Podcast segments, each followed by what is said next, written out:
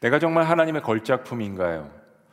저희들이 신앙생활 하면서도 어, 때로는 그 나를 바라보는 자화상이 굉장히 부족할 때가 많습니다. 그런 의미에서 오늘 말씀을 통해서 좀 한번 짚어보기를 원합니다.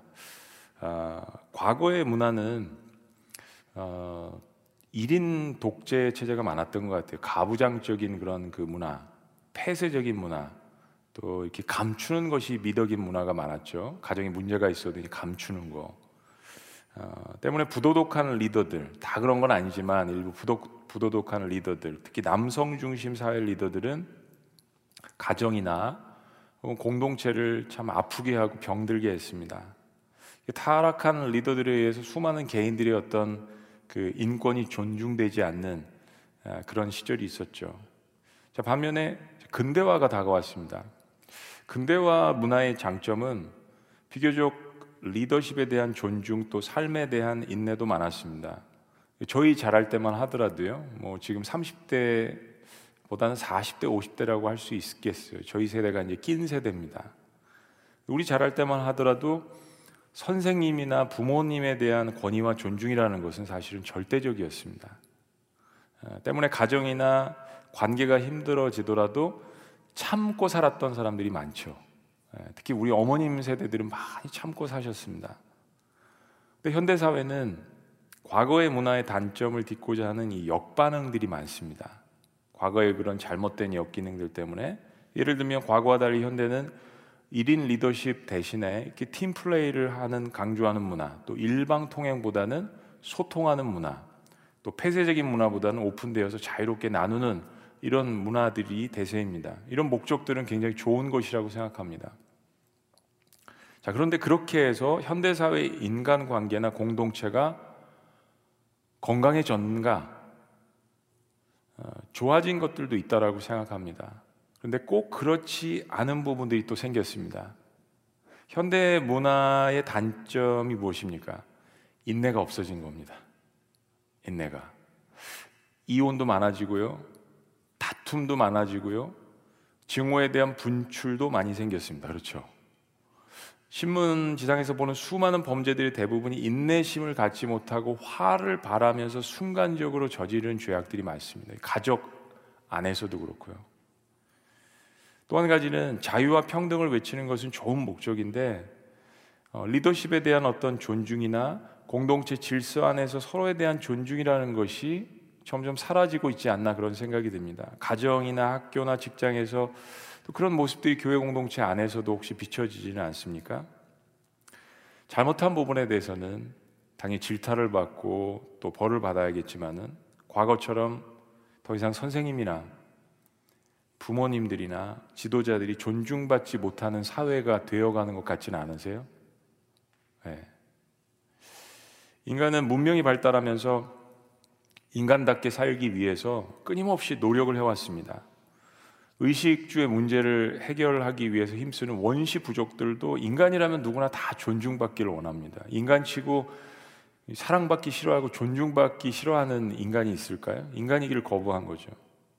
근데 그런데 그런 기대와 달리 문명이 발달하든 그렇지 않든 인간은 모든 시대를 통틀어서 단언컨대 지구상에 전쟁이 없었던 시대, 살인이 없었던 시대, 거짓말이 없었던 시대, 서로에 대한 증오가 없었던 시대는 단 한순간도 없었습니다. 인간의 역사가 증명하듯이 인간 스스로가 인간답게 살려고 추구하는 것만으로는 크게 역부족이라는 것을 우리 스스로 나타내는 것입니다. 근데 오늘 성경 본문은 원래 우리 인간은 하나님의 위대한 걸작품이었다라고 이야기합니다. 한번 따라해 보시죠. 걸작품. 10절에 보면 우리는 그의 만드신 바라. 하나님에서 창조되었단 말씀입니다. NIV 성경이나 킹제임스 버전에 보면은 이 만드신 바라는 이 말을 workmanship이라고 이야기했습니다. workmanship. 이것은 한국말로 이야기하면 솜씨라는 말입니다. 한국말 굉장히 좋은 말이죠. 한번 따라해 보죠. 솜씨. 하나님의 솜씨란 이야기예요. 우리는 하나님의 솜씨로 만들어진 존재입니다.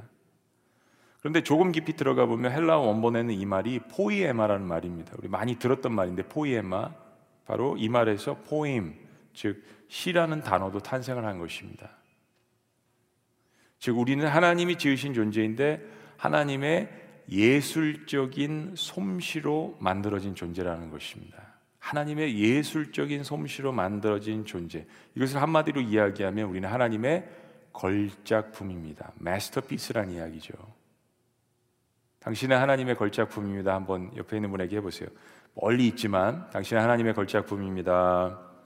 네, 멀리서 보니까 걸작품인 듯 보여요. 뭐 이런 표정이신 것 같아요.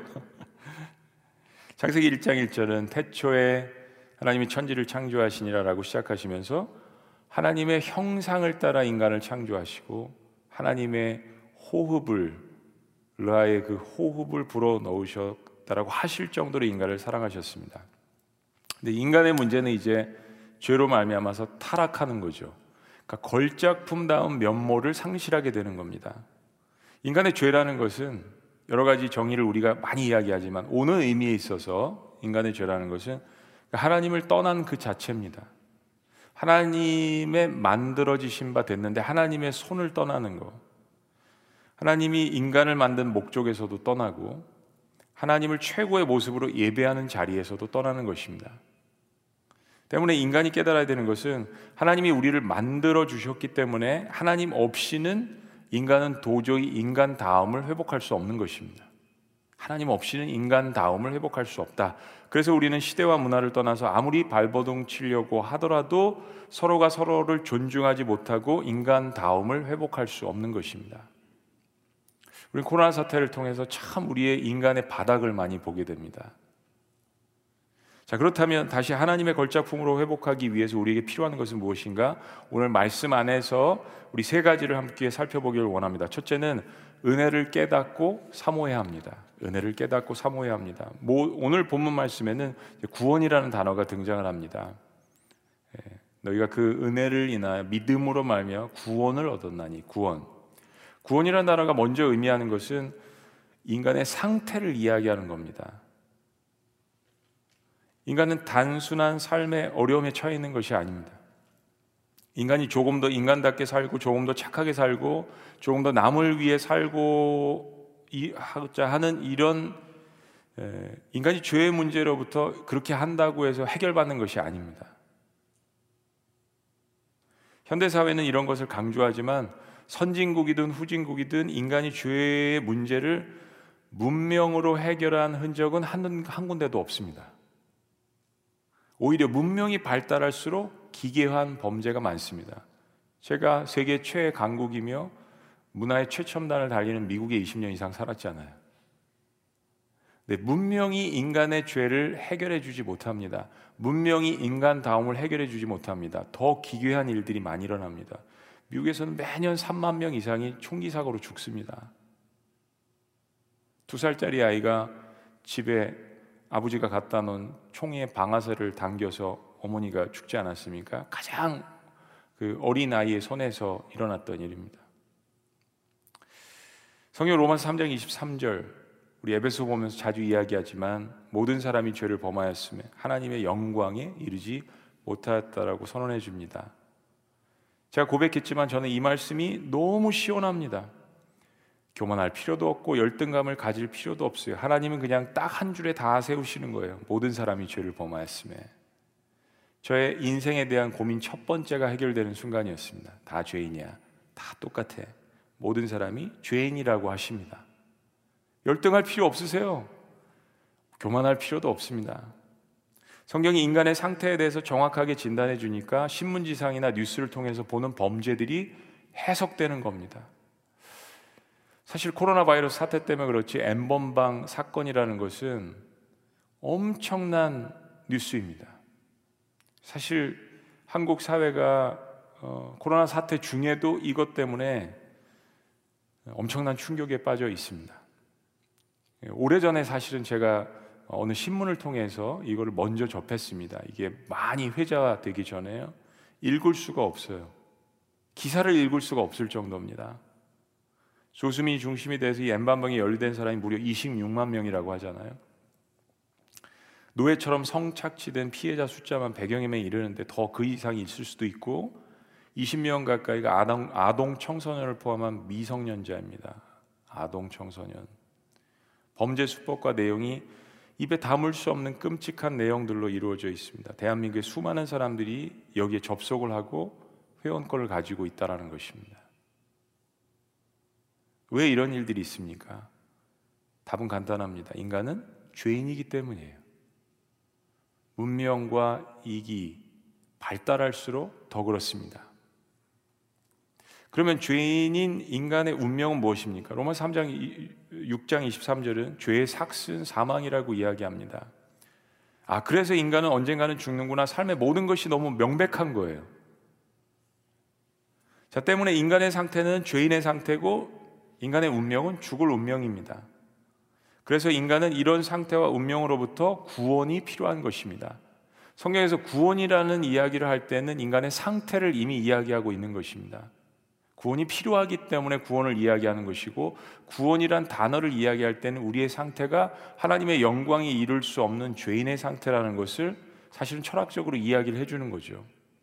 그래서 하나님은 인간을 죄로부터 구원하시기로 작정하셨습니다. 로마서 6장 23절은 그 후를 이야기합니다. 죄의 삭슨 사망이요 하나님의 은사는 선물은 그리스도 예수 우리 주 안에 있는 뭐라고요? 영생이니라.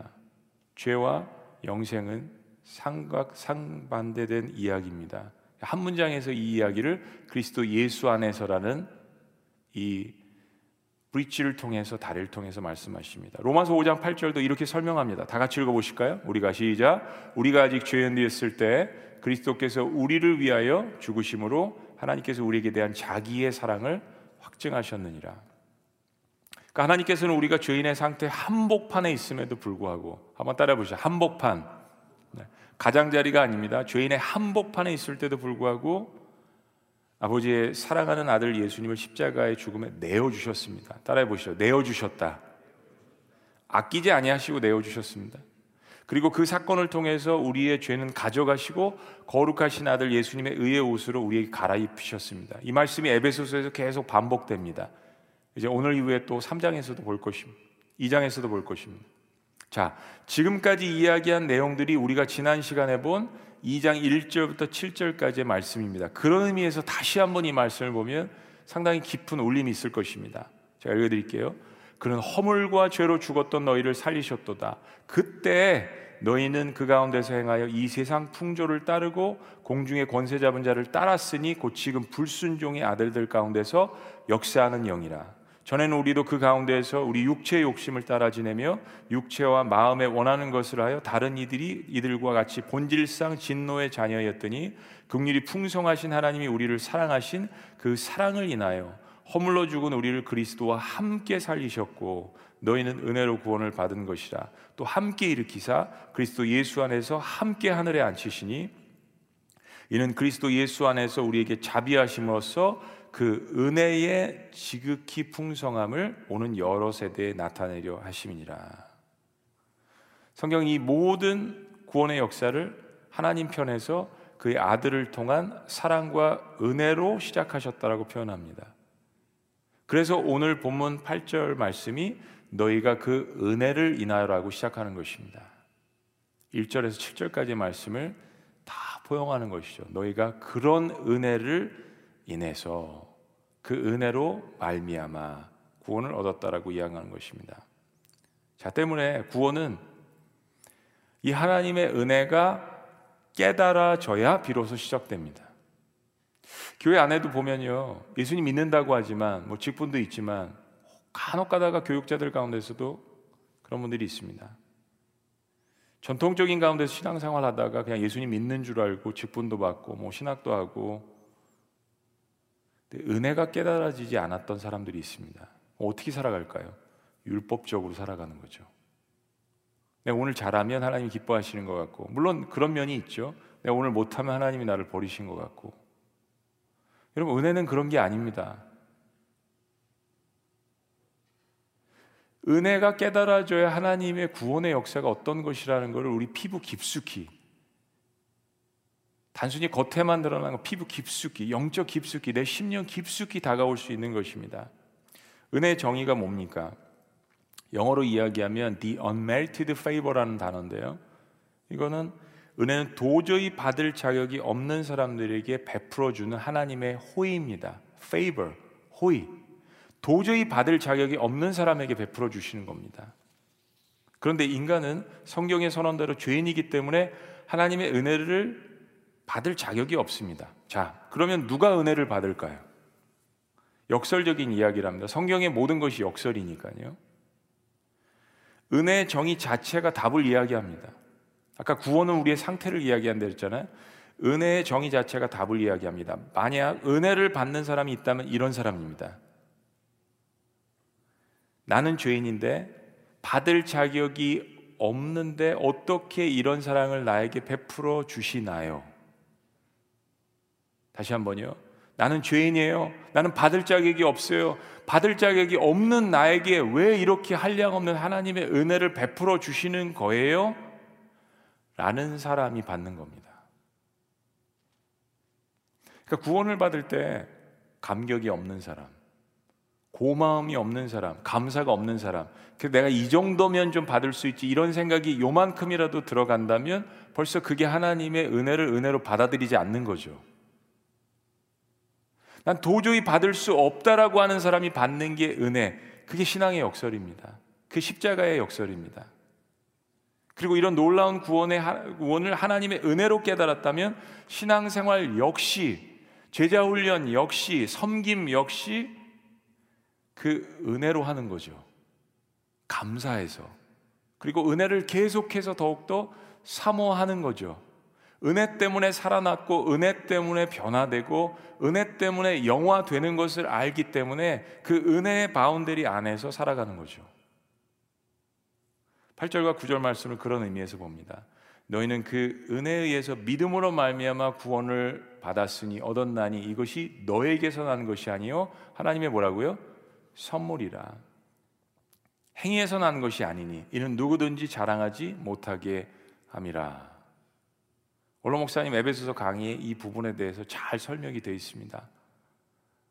믿음, 은혜, 그리고 행위에 대해서 한번 보셨으면 좋겠어요. 자, 은혜 아니면 우리는 아무것도 아닙니다. 원래는 하나님의 걸작품이지만 죄인으로서 도저히 받을 수 없는 은혜를 하나님께서 다시 주신 것입니다. 때문에 망가진 인생이 하나님의 걸작품으로 다시 태어나려면 나 대신 십자가에 달리신 예수님의 은혜를 깨닫고 은혜를 사모해야 합니다. 사순절은 그런 기간입니다. 고난 주간은 그런 기간입니다. 자, 두 번째 하나님의 걸작품으로 만들어지려면 어떻게 해야 할까요? 믿음으로 반응하고 살아나야 합니다. 믿음으로 반응하고 살아나야 합니다. 인간의 상태는 죄인인 상태고 인간의 운명은 죽은 운명입니다. 이것을 인정하든 인정하지 않든 모든 인간은 영원히 살지 않고 누구나 다 죽습니다.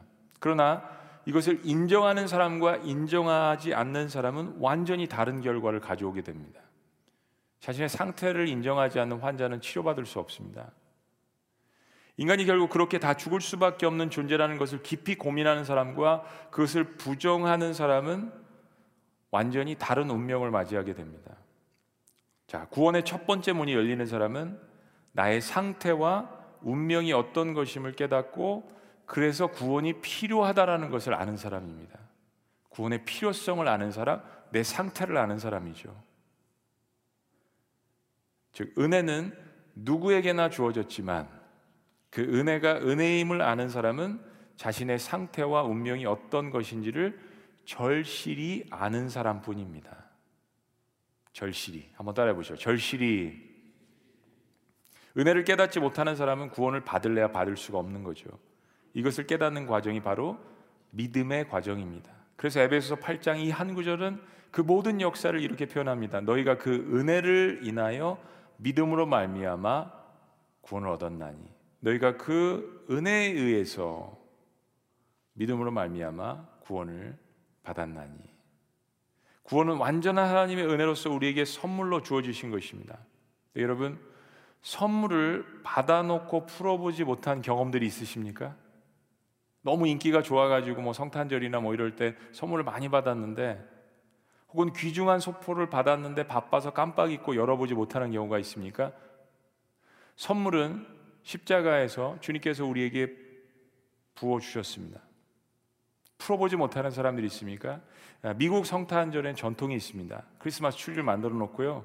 어린아이들이 이제 어렸을 때 이제 선물을 받잖아요. 자기가 원하는 선물을 뭐 한 달 전에 이렇게 이야기를 합니다. 부모가 사가지고 그를 이제 줘요. 며칠 전에 이렇게 주면요.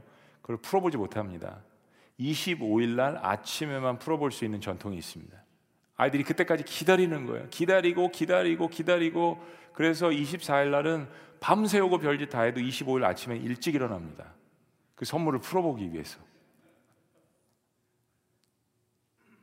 아이들이 얼마나 사모하며 그 시간을 기다리는지 모르겠어요. 그 모습이 너무 귀여워요. 이제 뭐 한 10살 정도 지나면 말안 듣죠. 그런데 그 선물을 풀어볼 때 그 아이들의 표정, 저도 옛날에 아이들 어렸을 때 그걸 찍어놨습니다. 그 아이들이 놀라는 모습, 경기하는 모습. 여러분, 하나님께서 우리에게 구원이라는 선물을 주셨는데 풀러보는 거, 그게 믿음입니다. 믿음. 믿음은 하나님께서 그의 아들 예수님을 우리 인생을 회복할 수 있는 구원의 선물을 주신 것에 대한 인격적인 반응입니다. 인간의 가장 위대한 반응이라고 한다면 하나님께서 우리에게 주신 그 구원의 선물을 풀러보는 the greatest reaction, spiritual reaction, 가장 위대한 영적인 반응, 구원에 반응하는 거죠. 풀러보는 겁니다. 하나님 우리를 로봇처럼 만들지 않으셨습니다. 근대화 시대에 우리가 싫어했던 독재자처럼 그렇게 하지 않으셨습니다. 하나님은 우리의 믿음, 우리의 반응을 기다리십니다. 그래서 구원은요, 하나님의 은혜 50%, 우리의 믿음 50% 합쳐서 100%가 아닙니다. 구원은 하나님의 은혜 100%, 우리의 믿음 100%로 이루어지는 가장 신비로운 기적이에요. 근데 우리의 믿음이라는 것도 우리가 막 길을 걸어 가다가 다시 1년 뒤, 10년 뒤 그 구원의 자리로 되돌아가 보면 내가 걸어왔던 그 자체도 믿음의 과정 역시 하나님의 은혜로 이루어졌음을 우리는 다시 한번 깨닫게 됩니다. 은혜 플러스 믿음, 구원. 그러나 다시 뒤돌아보니까 그 모든 것들이 하나님의 은혜임을 고백하는 것입니다. 그것이 바울이 빌립보스에 고백한 거죠. 여러분 오늘 결단하셔야 합니다. 그래서 하나님의 신비로운 솜씨로 다 엉망진창이 된 우리의 삶을 나의 삶을 다시 걸작품으로 빚어 가실 수 있도록 나를 내어 드리는 것 중요합니다. 내어 드리세요. 믿음을 가질 때 한 가지 확실한 것은요. 하나님은 어떤 고물 제품이라도 다시 고쳐질 수 있는 솜씨가 있으신 마스터이십니다. 그 마스터에 의해서 마스터 피스가 나올 수 있도록 걸작품이 나올 수 있도록 우리 자신을 하나님 앞에 믿음으로 내어 드리시기를 주의 이름으로 축원합니다. 마지막 세 번째 하나님의 걸작품이 되기 위해서는 하나님의 선한 일을 행해야 합니다. 하나님의 선한 일을 행해야 합니다. 구원은 우리의 행함으로 얻은 것이 아니지만 구원받은 이후에 우리의 삶의 역사에는 이 선한 행함이 나타나야 합니다. 그것이 구원의 증거죠. 여러분 한번 이 문제를 생각해 봅니다. 먹고 사는 문제에만 집중되어 있는 인생을 생각해 봅니다. 돈이 많은 사람이나 돈이 적은 사람도 먹고 사는 문제에만 신경을 쓰는 사람들이 많습니다. 제가 크게 깨달은 게요. 저도 유학 생활하면서 한때는 세 개, 네 개씩 일을 많이 했었거든요. 뭐 옷가게에서도 일하고 학교에서 청소도 하고 토요일에는 또 막 짐 싸가지고 두 시간 세 시간씩 장거리 운전을 하고 저희 아내랑 일을 많이 했습니다. 돈에 대한 생각을 참 많이 했어요. 유학 바로 가고서 IMF가 터졌거든요.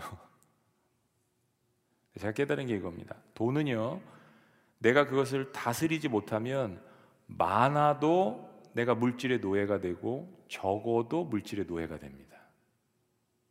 돈은요, 하나님이 주시는 지혜로 다스려야 합니다. 그러지 않으면 적어도 많아도 노예가 됩니다. 시간도 마찬가지입니다. 꿈도 비전도 마찬가지입니다. 그러면 인간다움이란 것은 무엇일까요? 오늘 말씀을 통해서 유추해 보면 인간다움이란 나를 만드신 하나님의 뜻대로 세상을 살아나가는 겁니다. 하나님 만드셨으니까 그 만드신 창조주의 뜻대로 살아나가는 것이 인간다움이죠. 하나님의 속성은 거룩하신 분이고 사랑과 은혜가 풍성하신 분이고 정의로우시고 공평으로 세상을 다스리시는 분입니다. 그 선하십니다. 자, 미국에서 아이들을 이렇게 모아놓고 이렇게 설교를 할 때 제일 먼저 하는 이야기, 항상 하는 이야기가 그겁니다. God is good all the times. God is good 그러면 아이들이 all the time 그래요. 제가 all the times 그러면 아이들이 God is good 그럽니다. 하나님은 선하십니다. 근데요, 항상 선하십니다. 어렸을 때부터 세뇌시키는 거예요. 아이들이 이 다음에 당할 고난을 생각할 때 저희 아들이 자기 카톡에다가 탁 그렇게 썼더라고요. 프로필 파일에다가 God is good all the times. 하나님은 항상 선하시고 항상 오르십니다. 그래서 그 절대 선하신 하나님께서 우리를 만들어 가시는 그 목적을 이렇게 이야기하십니다. 10절 말씀. 다 같이 읽습니다. 10절 시작. 우리는 그가 만드신 바라 그리스도 예수 안에서 선한 일을 위하여 지으심을 받은 자니 이 일은 하나님이 전에 예비하사 우리로 그 가운데에서 행하게 하려 하심이니라. 그렇습니다. 우리의 인간다움은 예수님 안에서 선한 일을 하기 위해서 지어져 가는 중에 나타날 것입니다. 구원받은 백성들은 강력하게 그런 모습들이 나타나죠. before, after가 확실하게 달라지는 모습들이 나타납니다. 물질을 사용함에 있어서도 시간을 사용함에 있어서도 용서를 함에 있어서도 인간관계에 있어서도 여전히 부족한 부분 옛사람의 모습들이 가끔 튀어나올 때가 있지만 죄송합니다. 잘못했습니다. 미안합니다. 사과하고 그리고 축복하고 도저히 축복할 수 없는 사람들을 축복하는 그 놀라운 능력이 어디서 나타나겠습니까? 성령 안에서 그리스도 안에서 내 마음 가운데 일어나는 거죠. 나는 할 수 없지만 때문에 나는 어떻게 인간다워질 것인가를 고민할 필요가 없습니다. 인류 역사는 그거를 철학 속에서 많이 고민했죠. 여러 가지 다리를 놓으려고 다른 종교들을 시도해 봅니다. 많은 사람들이 여기에 시간을 낭비합니다. 그러나 나를 만드신 하나님께서는 인간의 가장 인간다움이 무엇인지를 아시잖아요. 하나님께서 인간에게 원하시는 인간다움의 핵심은 사랑입니다. 사랑. 그런데 이 사랑은 요즘 포스트 모던에서 이야기하는 사랑이 아닙니다. 그 얘기를 크게 하고 싶어요. 아닙니다. 우리 성경적인 사랑으로 돌아가야 합니다. 진리와 함께하는 사랑입니다. 자, 성경에서 이야기하는 사랑. 예수님은 인간이 지킬 수 있는 가장 위대한 계명을 이렇게 이야기했습니다. 마태복음 22장 30절 40절. 선생님 율법 중에 어느 계명이 크니까 예수께서 이르시되 내 마음을 다하고 목숨을 다하고 뜻을 다해 주 너의 하나님을 사랑하라 하셨으니 이것이 크고 첫째 되는 계명이요. 둘째도 그와 같으니 내 이웃을 내 자신과 같이 사랑하라 하셨으니 이 두 계명이 온 율법과 선지자의 강령이니라. 모든 계명들을 요약하는 거. 인간의 인간다움은 위로는 자신의 생명의 근본이신 하나님을 목숨을 다해서 사랑하는 것. 두 번째는 나와 같은 생명체인 이웃을 사랑하는 것입니다. 그리고 이 자세한 방식에는 어떻게 하나님을 사랑하고 이웃을 사랑하는 것에 대해서는 성경에서 우리에게 가르쳐 주고 있죠. 자, 그런데 어쨌든 우리가 그렇게 사랑으로 살아갈 수 있는 그 이유에 대해서 우리가 묻는다면 하나님이 먼저 나를 사랑하셨기 때문이라는 사실을 어려울 때일수록 기억해야 합니다. 내가 왜 하나님 사랑해야 하지? 내가 왜 이 인간을 사랑해야 하지? 라는 질문이 들었을 때 로마서 8장 32절 말씀을 이렇게 이야기합니다. 자, 다 같이 읽어보시죠. 시작. 자기 아들을 아끼지 아니하시고 우리 모든 사람을 위하여 내주시니가 어찌 그 아들과 함께 모든 것을 우리에게 주시지 아니하겠느냐. 어떻게 아버지가 이렇게 이야기할 수 있겠습니까? 아들을 배역한 인간들에게 내어주시는데 아끼지 않고 내어주셨대요. 아끼지 않고 내어주셨대요. 하나님의 사랑을 표현하는 겁니다.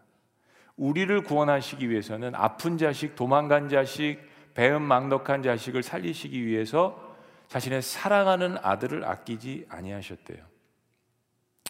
두 번째 이렇게 이야기합니다. 그래서 모든 사람을 위해서 내주시니까 어찌 그 아들과 함께 모든 것을 하나님의 은사, 선물, 풍성한 그 모든 것을 우리에게 주시지 않겠느냐라고 역설적으로 우리에게 반문해 주십니다. 사랑하는 여러분, 신앙생활을 너무 어렵다라고 하지 않으셨으면 좋겠습니다.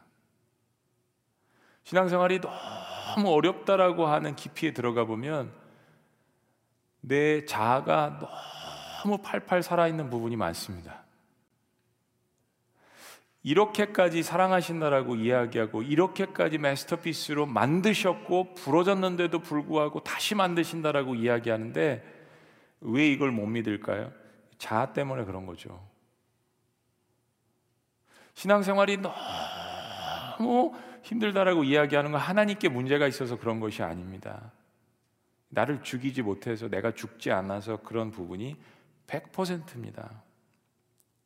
하나님은 이미 예수님을 하나님의 은혜로 주셨는데 하나님께서 무엇을 안 주기 안 주시겠느냐라고 하시는 말씀이 로마서 8장 말씀입니다. 내가 하나님의 걸작품이 되어 가는데 문제는 나를 만들어 가시는 토기장이신 하나님이 아니십니다. 아까 우리가 성경 공독할 때 토기장이 그 아름다운 그림이 나왔는데 몰딩 하시는 겁니다. 빚어 가신다라고 이야기하죠.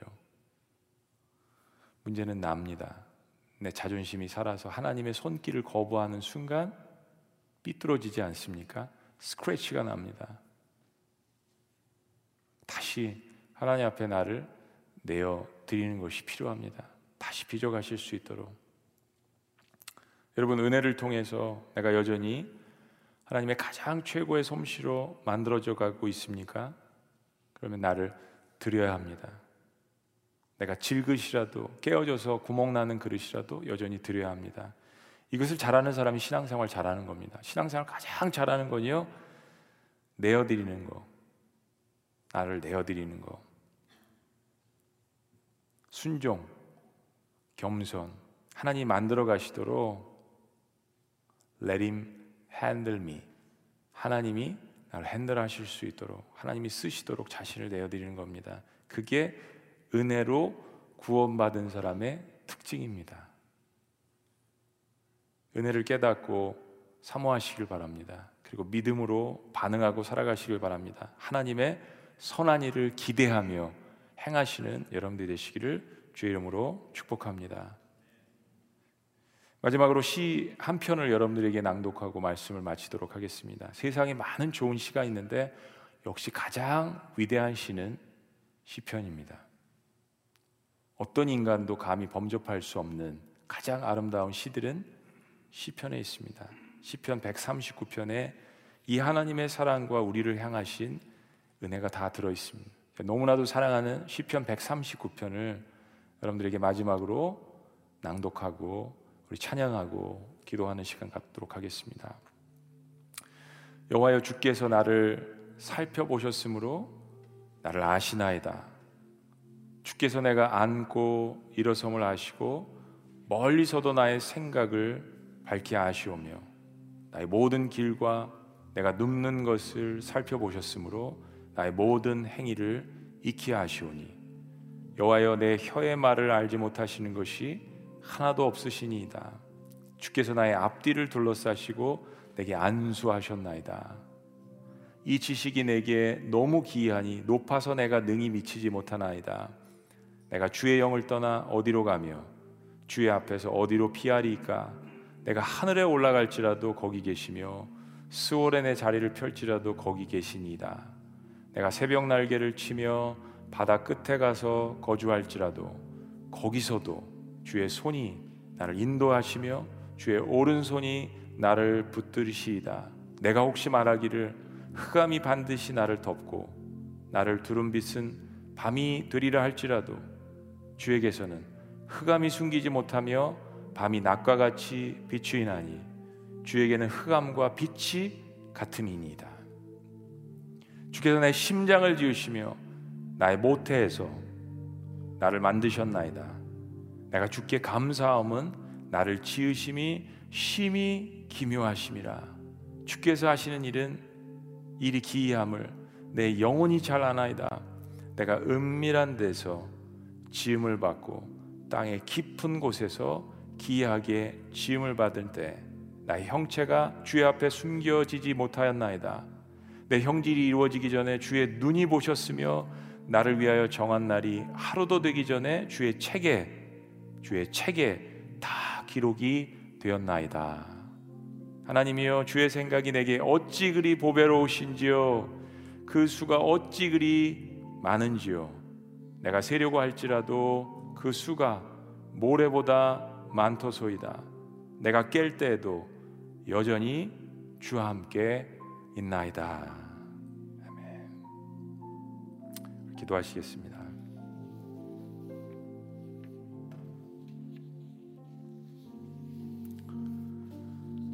그렇습니다. 여러분 코로나 사태 때문에 얼마나 많이 힘드십니까? 그런 하나님께서 우리를 주님 앞에 다시 세우십니다. 그리고 우리를 하나님의 은혜와 사랑 가운데 다시 빚으시며 만들어 가시기를 원하십니다. 그럼 믿음으로 반응하시길 바랍니다. 인간의 가장 위대한 반응, 하나님의 은혜에 반응하는 것입니다. 주님, 도저히 받을 수가 없는 은혜를 저와 같은 자에게 베푸시는데 감당할 수 없습니다. 그게 구원받은 사람의 고백입니다.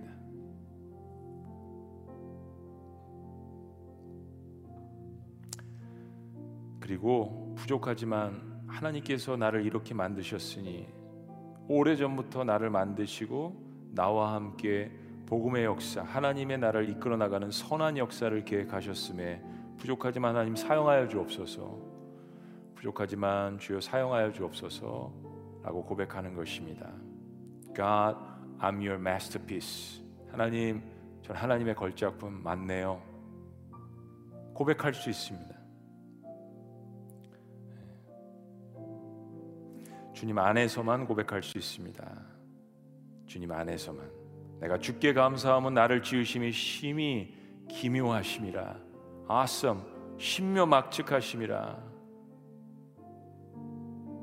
하나님께서 우리에게 주신 은혜는요 결코 우리가 감당할 수 없는 은혜입니다 눈물이 나고 가슴이 뛰고 어떠한 절망 가운데서도 다시 일어날 수 있는 놀라운 역사가 있습니다 살아계신 하나님 어, 이 시간에 하나님이 주신 이 말씀을 통하여서 저희 다시 한번 용기를 얻고 일어나기를 원합니다.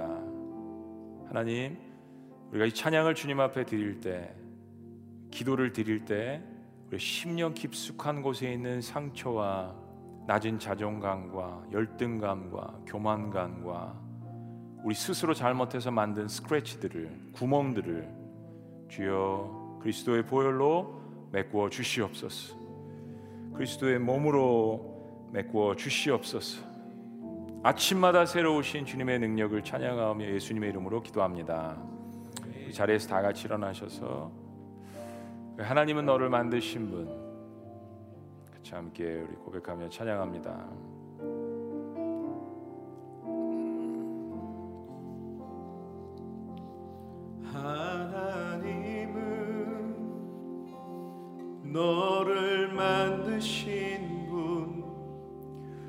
너를 가장 많이 알고 계시며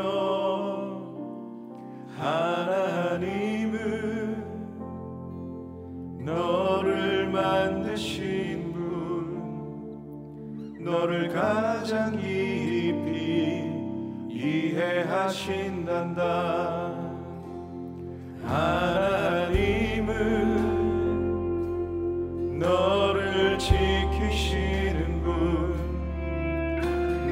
절대 포기 하지 않으며 하나님은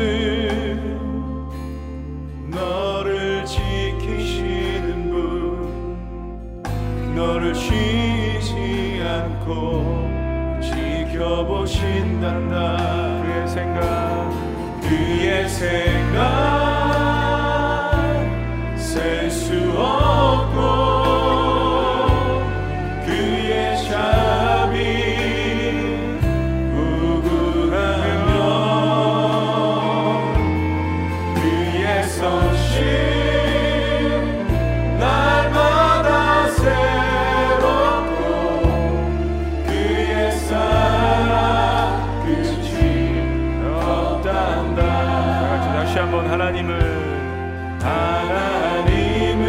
나를 만드신 분. 나를 만드신 분. 나를 가장 많이. 나를 가장 많이. 알고 계시며. 아멘. 하나님은 나를 만드신 분. 나를 만드신 분. 나를 가장 깊이. 나를 가장 깊이. 이해하신단다 하나님은 하나님은 나를 지키시는 분. 나를 지키시는 분. 나를 나를 절대 포기하지 않으며. 하나님은 나를 지키시는 분. 믿음으로 고백합니다. 나를 지키시는 분. 나를 쉬지 지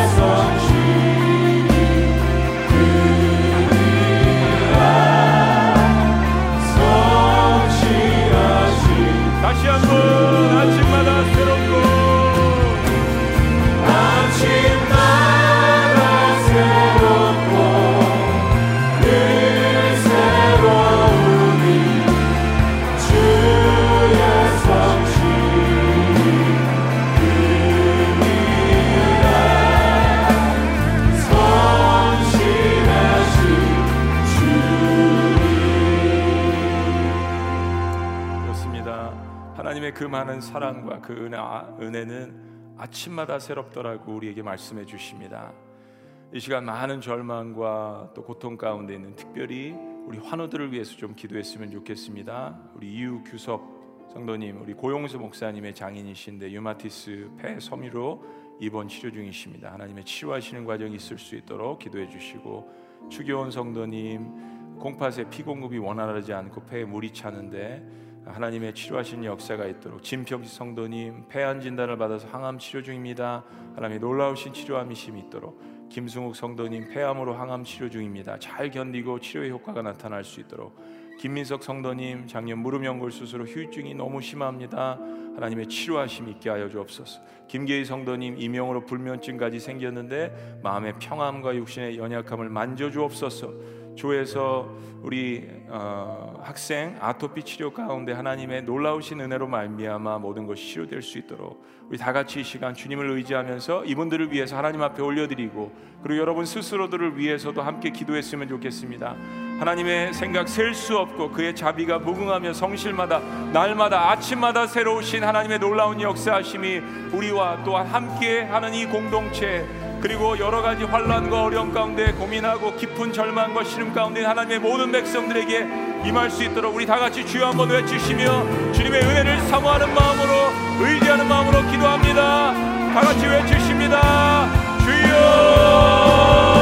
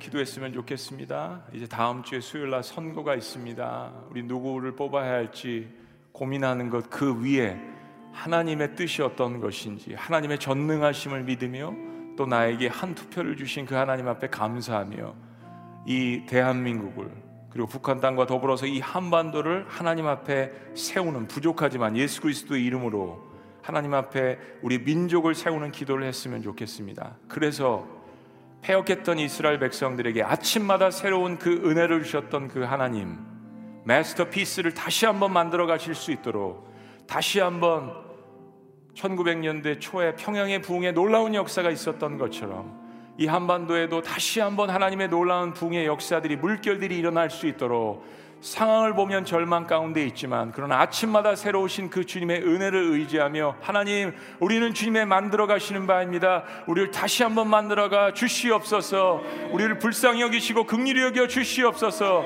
그리스도 안에서 한 마음이 되어 갈 수 있도록 인도하여 주시옵소서. 오마니어 교회가 다시 한번 일어나게 하여 주시옵소서. 미자립 교회들을 불쌍히 여겨 주시옵소서. 우리 다시 한번 주님을 한번 외치며 우리 다시 한번 주님 앞에 맡기며 기도합니다. 외치십시다. 주여!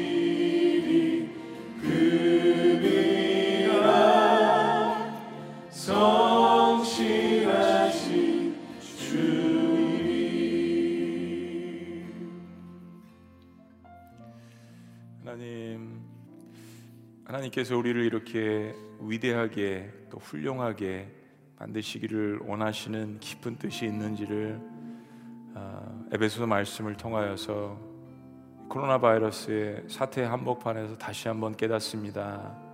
얼마나 우리를 사랑하시는지 그 깊은 사랑에 우리 자신을 내어드리고 그러므로 말미암아서 이 고난 가운데 다시 한번 우리가 회복되는 놀라운 역사를 우리에게 허락하여 주심 감사합니다. 교회도 또 성도도 목회자도 정치 지도자도 경제인도 부모님도 자녀도 모든 민족들이 하나님 앞에서 마스터피스로 만들어지는 놀라운 역사들이 일어날 수 있도록 주님 인도하여 주시옵소서. 은혜를 깨닫고 사모하기를 원합니다. 믿음으로 반응하며 살아가기를 원합니다. 그리고 하나님의 선한 일을 행하는 놀라운 일들이 일어날 때 하나님 오히려 코로나 바이러스 사태 중에 그리고 이후에 복음의 놀라운 역사가 어, 거룩하게 이루어지는 것을 바라보며 소망하며 나아갈 수 있도록 주님 함께하여 주시옵소서. 이제는 우리 주 예수 그리스도의 은혜와 하나님 아버지의 극진하신 사랑과 성령님의 감화 교통 역사하심이 우리는 그의 만드신 바라 하나님께서 우리를 만들어 계심을 믿음으로 선포하는 주님의 모든 백성들의 위대한 고백과 반응 위에 그리고 주님의 선한 일을 감당하기를 원하는 주의 모든 성도들 머리 가운데 삶 가운데 지금부터 영원토록 함께 하시기를 간절히 축원합나이다. 아멘.